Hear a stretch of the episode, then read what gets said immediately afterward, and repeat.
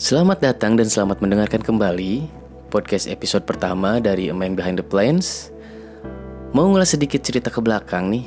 Gimana ceritanya gue bisa kerja di bidang transportasi seperti sekarang kayak gini. Bisa kerja sekaligus jadi tahu apa itu pesawat.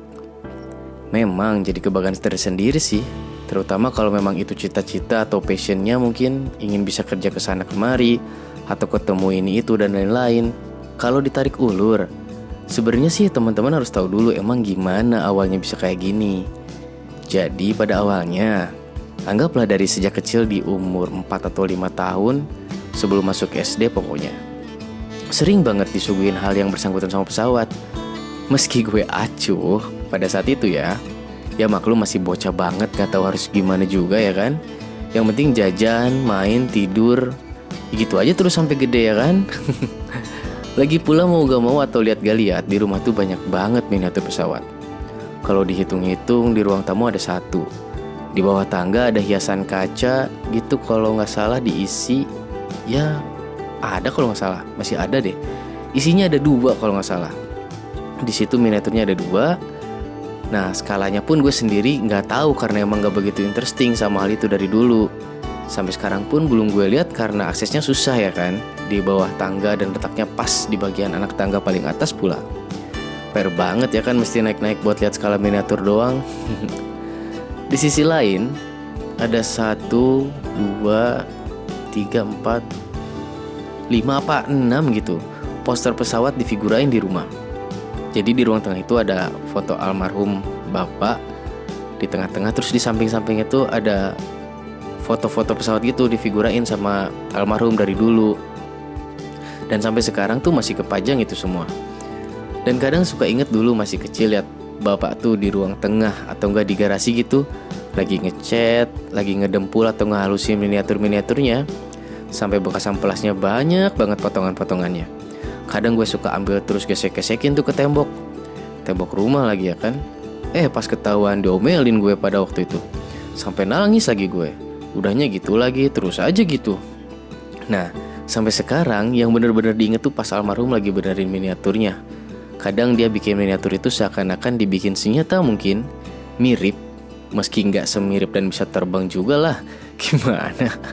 Kayak dikasih lampu dikasih baling-baling gitulah. Entah kepikiran dari mana Pokoknya menurut gue tuh the best banget lah bisa sampai sedetail itu dalam ngerjain sesuatu hal.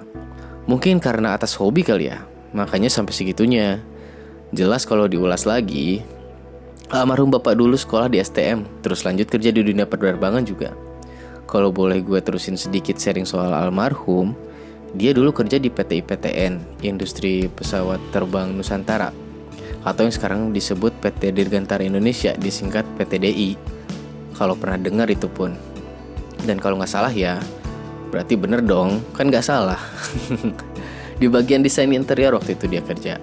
Makanya di kerjaan sampai rumah bawaannya gitu. Ada aja little thing about pesawat yang bisa dibawa ke, ke rumah. Kayak majalah, poster, kalender. Gak heran makanya di rumah kayak tadi yang sempat gue ceritain, orang udah disuguhin dari kecil gue tuh. Cuman sayangnya nih kalau gue bilang sekarang, Kenapa pada saat itu pas masih kecil sampai SMP Gue nggak begitu tertarik bahkan mengabaikan itu semua Padahal almarhum sering cerita ini itu apalagi kalau dulu lagi main ke tempat kerja bapak. Ada pesawat lewat didikte Satu-satu disebutin. Ini pesawat A, ini pesawat B Sampai segitunya. Mungkin raut wajah gue waktu itu polos. Gak bisa ngumpetinkan di mana gue tertarik atau enggak. Tapi almarhum tuh ngasih tahu aja gitu terus. Gak capek bahkan kadang dalam hati bilang, ini lagi apa sih? gitu kan ngomongin yang gue juga gak terlalu interesting. Ini lagi, ini lagi. Menurut gue, bosen sih enggak. Karena gue udah terbiasa, tapi jatuhnya malah ingat. Mungkin kalau dipikir-pikir, maksudnya almarhum banyak ngasih tahu atau cerita waktu itu biar gue tahu apa yang almarhum lakuin selama ini tentang kerjaannya sampai dulu zaman umur berapa tahun gitu gue masih kecil banget ya kira-kira umur 2 apa 3 tahun kalau nggak salah gue kalau ada fotonya pengen gue foto terus posting gitu di sosial media ya istilahnya ya memorable banget lah gitu kan Jadi waktu itu lagi ada air show di Bandung. Gue sama keluarga diajak naik pesawat Hercules. Waktu itu jadi terbang beberapa menit keliling Bandung itu pun. Dalam hati andai gitu bisa diulang.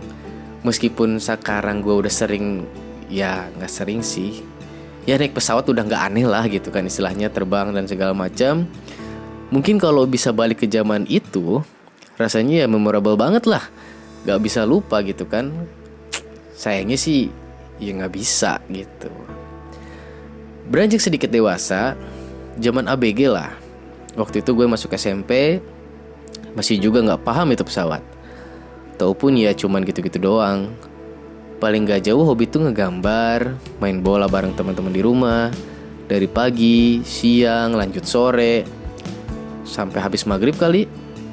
Apalagi kalau misalkan hari Sabtu, Minggu gitu kan di mana libur sekolah, teman-teman ada mulu gitu kan ngajak main mulu ya main bola tuh udah keseharian gue lah gitu kan sampai kalau pulang tuh mesti disamperin dulu sama ibu gitu kan kalau bapak sih nggak pernah segitunya ya. Cuman pas pulang kadang ditanyain habis dari mana aja gitu kan. Ya paling jawabnya ya main bola di depan gitu kan. Kalau sama ibu susah pulang ya paling disamperin ya dijewer baru dia bisa balik ke rumah. Rutinitas yang asik dan kangen kalau dipikir-pikir ya kan. Mungkin zaman sekarang dibandingin zaman dulu warnet waktu itu masih terlalu canggih mungkinnya buat gue maklum lah yang hidupnya pas-pasan kayak gini warnet itu menurut gue tempat buang duit gitu kan kalau misalkan kita masih bocah gitu kan pada zaman itu ya kan. Nah singkat cerita gue lulus SMP mau masuk SMK sebenarnya dulu ingin banget masuk ke jurusan TKJ pada saat waktu pendaftaran SMK itu. Entah SMK mana yang penting ada jurusan TKJ atau enggak broadcast yang ada hubungannya sama IT deh. Kenapa emang harus dibilang harus ke IT gitu kan jujur aja dulu pas SMP kan jarang tuh gue megang komputer. Karena ke warnet tuh jarang banget karena gue juga nggak punya duit untuk main ke warnet gitu kan. Sampai ada kelas ekstrakurikuler yaitu apa ya editing video yang simple-simple lah. Waktu itu masih pakai apa ya aplikasinya? Windows Movie Maker gitu kalau nggak salah. Sampai gue bela-belain ikutan. Terus tahu aplikasi ini itu sampai bisa ikutan lomba kecil-kecilan tingkat kelas loh pada saat itu sampai sekarang ini kalau misalkan dipikir-pikir jadi modal banget ya kan untuk zaman sekarang nih nah anggap aja itu sebuah ketertinggalan lah gue dan akhirnya gue nemu oh mungkin passion gue di sini kali ya di bidang IT Makanya gue pada saat itu lulus SMP dan mau masuk SMK, gue pilih dua jurusan yang menurut gue oke nih. Tapi apa boleh buat? Gue orang pas-pasan. Lihat orang tua ya seadanya dan kalau masuk jurusan ini minimum harus punya ini, itu dan alat penunjang lainnya. Gue sedikit mengurungkan niat masuk jurusan yang gue mau. Meski orang tua gue sanggup, gue pikir lebih baik dananya buat kebutuhan sehari-hari lebih baik tuh. Lagi pula takutnya kegeser orang, Ya pesimis deh gue cari sekolah SMK yang lain aja waktu itu. Iseng-iseng punya iseng nih. Waktu itu dibonceng naik motor kan bareng almarhum bapak. Masih di SMK tempat di mana gue mengurungkan niat untuk masuk situ.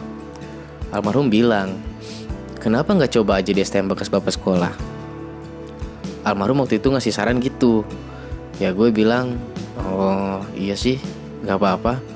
Daripada masuk yang lain susah lagi pak Waktu itu gue gak mau masuk SMA Karena niat di awal ingin cepet kerja Bantu keadaan orang tua juga Gak bebanin terus setelah lulus sekolah Biar punya keahlian lah minimal langsung kerja punya uang Terus happy. Ya meskipun gue pada saat itu gak mikir gimana ke depannya waktu itu Yang penting bantu sebisa mungkin orang tua deh. Pas begitu nyampe di sekolah Di sekolah bekas almarhum bapak Kalau nggak salah dulu nama sekolahnya STM 4 apa 5 ya? Gue lupa cuman pas gue masuk situ nama sekolahnya itu udah diganti. Yang penting itu bekas almarhum bapak gue sekolah deh dalam hati nih gak apa-apa deh gue coba lihat-lihat dulu. Terus pas dicocokin sama jurusannya juga nilai yang gue punya bisa ini kayaknya masuk. Samping gue almarhum bilang gitu coba aja siapa tahu di sini rezeki masuk sekolahnya. Lihat sekitar terus lihat samping-samping kanan kiri banyak juga yang mau daftar. Wah banyak saingan juga nih. Gue pikir-pikir kalau nyari lagi ya pasti tetap aja ketemu banyak saingan. Tapi dipikir-pikir gue lihat siswa yang udah di sekolah di situ pun potongannya rambutnya cepak atau enggak botak. Aduh dari dulu zaman SMP mana mau gue rambut botak. Paling gak suka gue botak-botakan deh. Tapi gue tekenin lagi paling tiga tahun doang botak. Atau gak ya liatin yang lain ada juga yang rambutnya agak panjang. Bisa kali ngakalin gak mesti botak terus selama di sekolah ya kan? Nah setelah proses pendaftaran Ya sampai gue udah masuk sekolah di situlah. Di tempat sekolah almarhum bapak gue dulu nimba ilmu Syukurnya gue masuk ke jurusan pemesinan Masih oke okay lah gue paham gue masih bisa ikutin alurnya gimana Dan gak bohong nilai gue juga lumayan Jadi istilahnya ya tertunjang lah Jadi karena sekolah ini SMK penerbangan Pasti dalam seminggu itu ada pelajaran mengenai tentang mengenal dasar teknik pesawat udara atau disingkat MDTPU.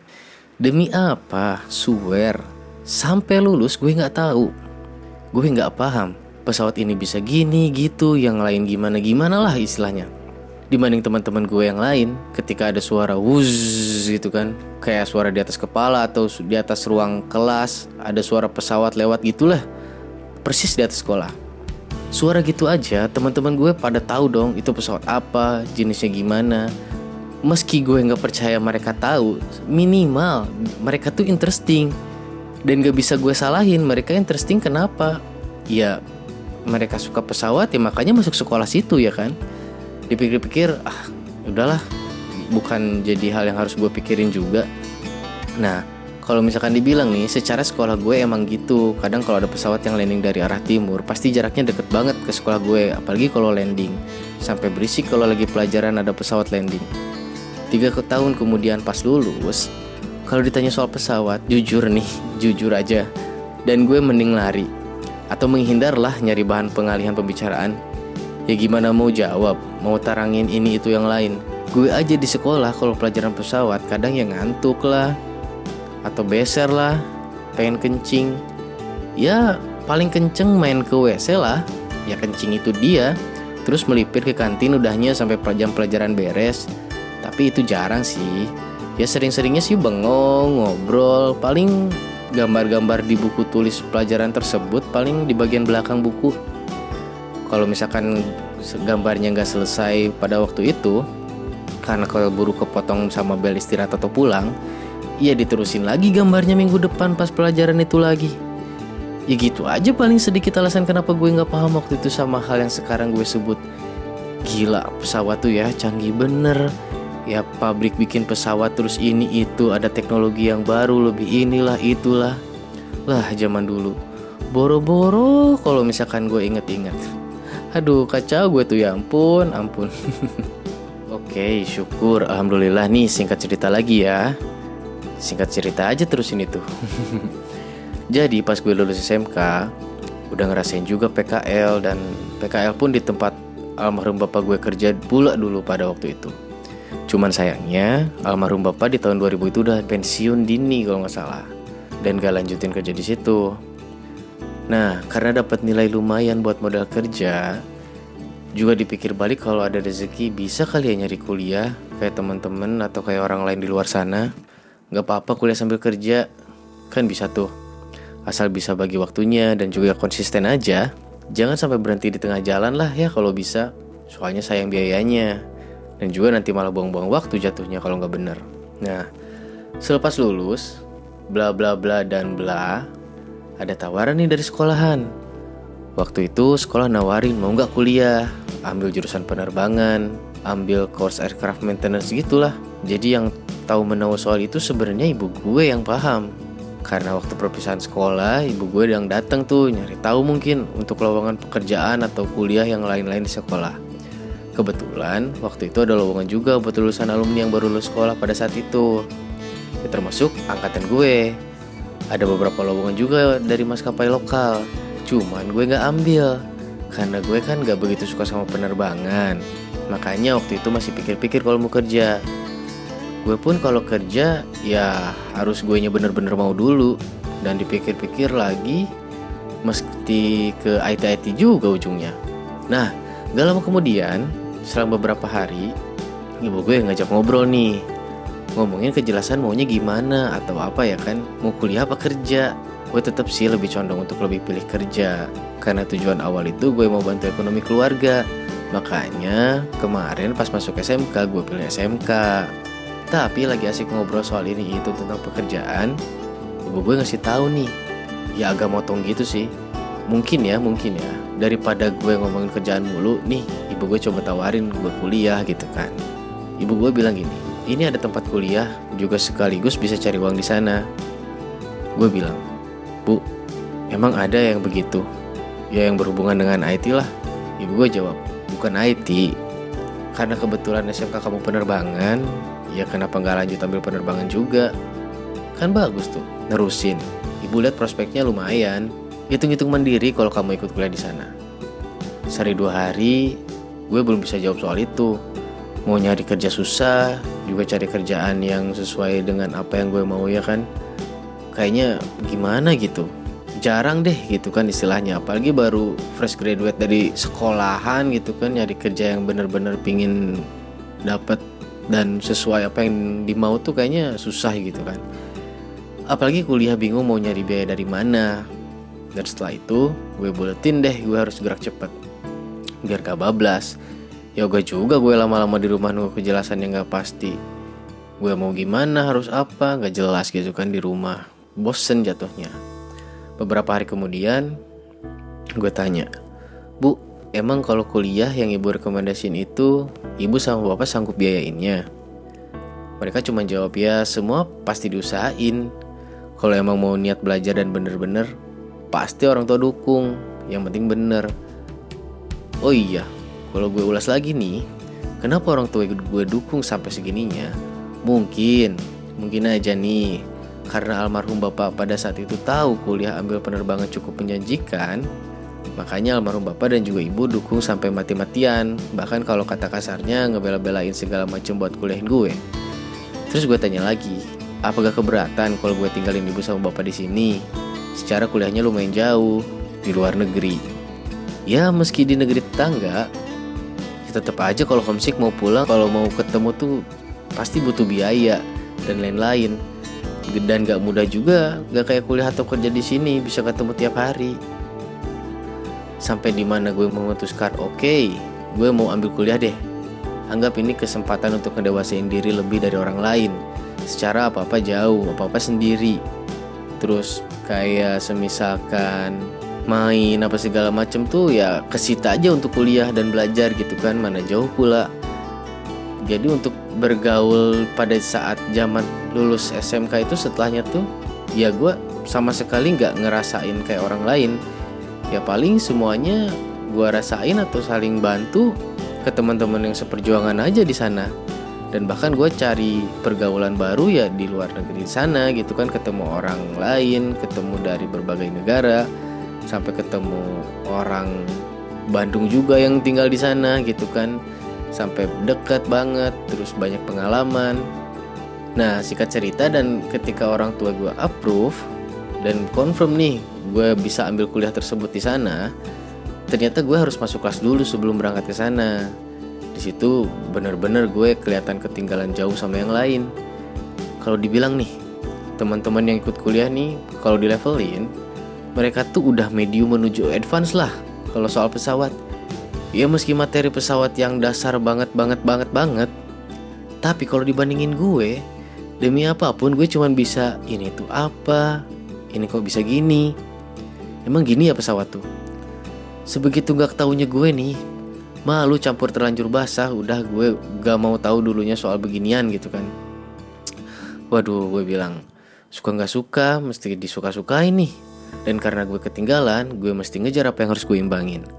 Banyak nanya, banyak sharing, sampai pada akhirnya gue pas dari jam tambahan untuk kuliah gue, ibaratnya gue harus ngambil dulu jam tersebut untuk ngisi gue bisa berangkat ke sana karena gue harus tahu-tahu dasar pesawat dan segala macam.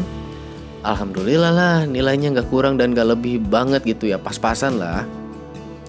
Dan yang pasti gue bisa nebak ini pesawat apa dan jenis apa kalau ada pesawat lewat di atas sekolahan gue kayak waktu zaman sekolah dulu lihat orang-orang di situ gue ketawa dong ternyata ada kenikmatan tersendiri di balik freaknya teman-teman gue waktu zaman masih sekolah SMK dan dia ternyata gue juga sama freaknya kalau misalkan orang lain yang awam melihat gue kayak gitu. Ada pesawat dikit aja rame banget terus recok juga. Dan bersyukur gue bisa imbangin itu semua meski pelan-pelan. Dan sampai berangkat kuliah juga cari ilmu sekaligus rezeki di sana. Ya yang bertujuan untuk improve diri gue agar mandiri dan bisa buktiin gue mampu. Juga layak lah banggain orang tua. Gue gue bersyukur. Gue bisa hadapin dan jalanin itu sampai detik ini gitu kan. Kemudian anggaplah tiga tahun di sana terus selesai kuliah alhasil misi gue berjalan dan dapat uang saku juga hasil kerja sambilan. Oh ini yang namanya kuliah sambil kerja gitu kan. Tapi kalau lihat orang lain ya kerja full time terus ambil kuliahnya yang kelas karyawan. Kalau gue beda gitu kan.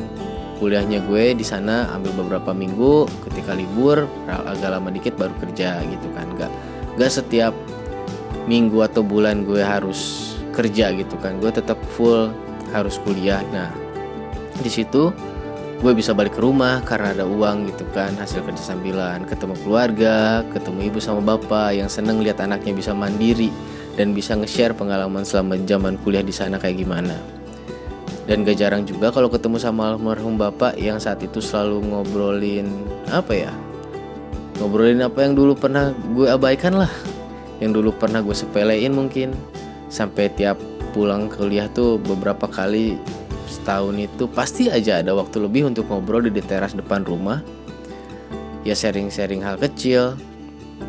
Dan terkadang sampai gue ngerasa malah kok gue sekarang lebih tahu soal pesawat ya dibanding dengan almarhum bapak gitu kan. Ya jujur sedih nih tuh inget dan ingin ulangin masa-masa itu lagi yang pasti sekarang itu semua ada jalannya dan juga jawabnya lah gitu kan kalau memang itu yang terbaik lalu diusahain, pasti itu nanti bakal kejadian.